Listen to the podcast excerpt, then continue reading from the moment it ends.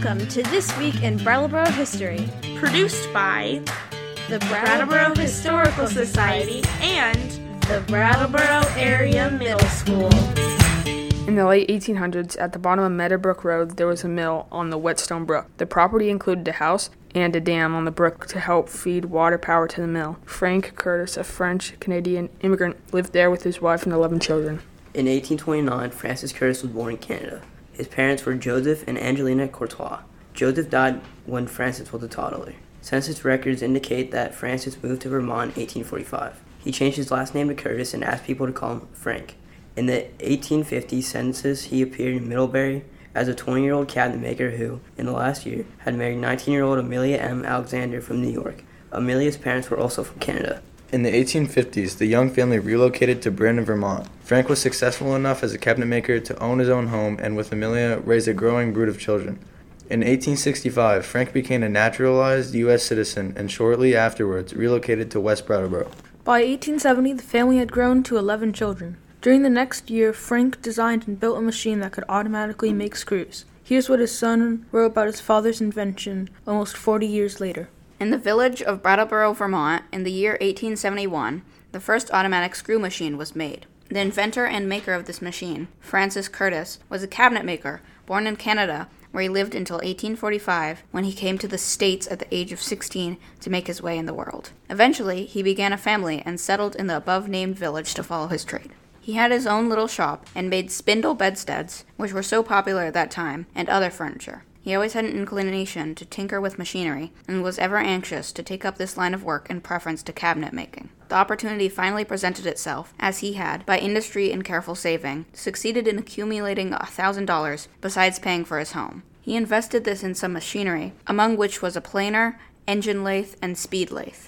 He set about making early forms of bicycles known as velocipedes. He built a dozen or more, but before he started another lot, his plans were diverted by a remark made to him by a man who visited his workshop. This man picked up a screw from off the bench, and after looking at it a moment, said, Frank, why don't you make a machine for making these screws automatically? That was all the hint my father needed, and he embarked on the challenge. His mind was made up, for in those few moments he saw the machine which has proven to be one of the greatest labor saving devices of the 19th century. He went about at once to plan the machine, with the result that within 11 months from the day it was suggested, he had a complete machine finished and running. It was built without drawings, except for a few pencil sketches of some of the details. The machine was made to take in half inch wide stock and make a screw up to one and a quarter inches long, round or flat head, and with remarkable uniformity considering the crudeness of the machine, for remember, it was not made by an expert machinist, but by a cabinet maker who must have learned as he went along the important details of machine construction. Many people came hundreds of miles to see the machine in operation. Ran by Henry Curtis, 1909. Frank was an accomplished woodworker, but the 1870 census also said he worked in a shop that made machines for the stencil painting trade.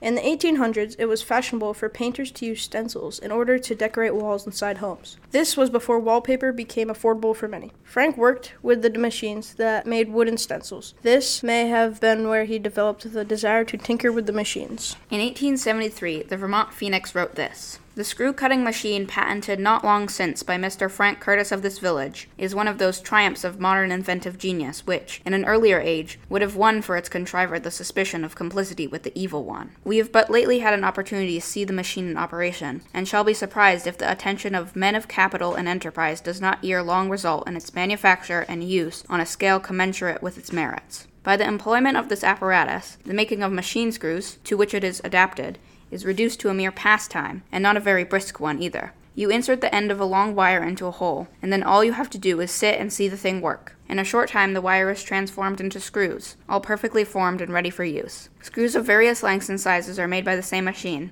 and the working capacity is from 60 to 100 per hour. Mr. Curtis has two machines constantly running on orders. The machines themselves, though somewhat intricate, seldom require attention or repair, and are not very costly. This wonderful invention is the result of months of hard study and labor on the part of Mr. Curtis, and we hope he will find a fortune in it.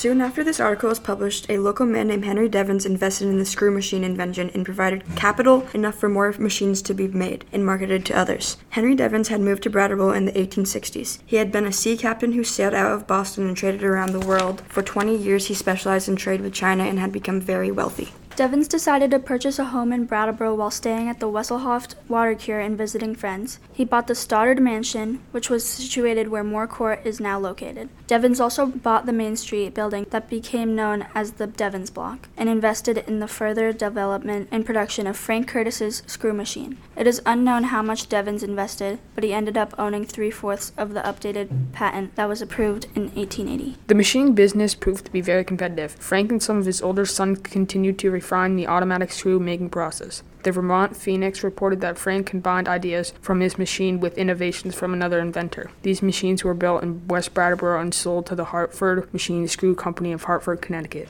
In 1880, the Vermont Phoenix reported the inventions virtually monopolized the manufacture of machine screws. The manufacture of screws will continue at the West Village as Mr. Curtis has kept a fixed number of these machines for local production. One operator does the work of several on the other machines, and the labor saving of these machines is unrivaled.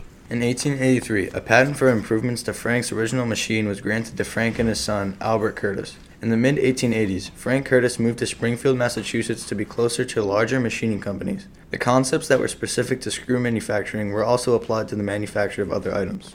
In 1905, one of his sons, Frank Curtis Jr., began the Curtis Screw Company in Buffalo, New York. The company began with an automatic screw machine invented by Frank Sr. that would continually produce five screws at a time. It was five times more efficient than the machine first invented 30 years earlier in West Brattleboro. The business gradually used the original manufacturing platform to expand into production of precision machine metal components for many industries. Today, the company is part of McLean Curtis with manufacturing plants in Buffalo, New York, and Cornelius, North Carolina. The Curtis division continues to specialize in screw machining and has expanded into the automotive field. Transmission, parking, steering, engine, and air conditioning parts are machined for the automotive and heavy truck industries.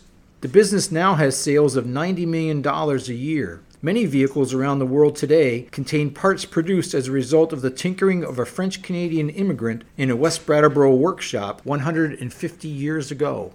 We'd like to thank Logan, Evan, Seamus, Noah, Jordan, Charlie, Eliza, and Rose for reading This Week in Brattleboro History.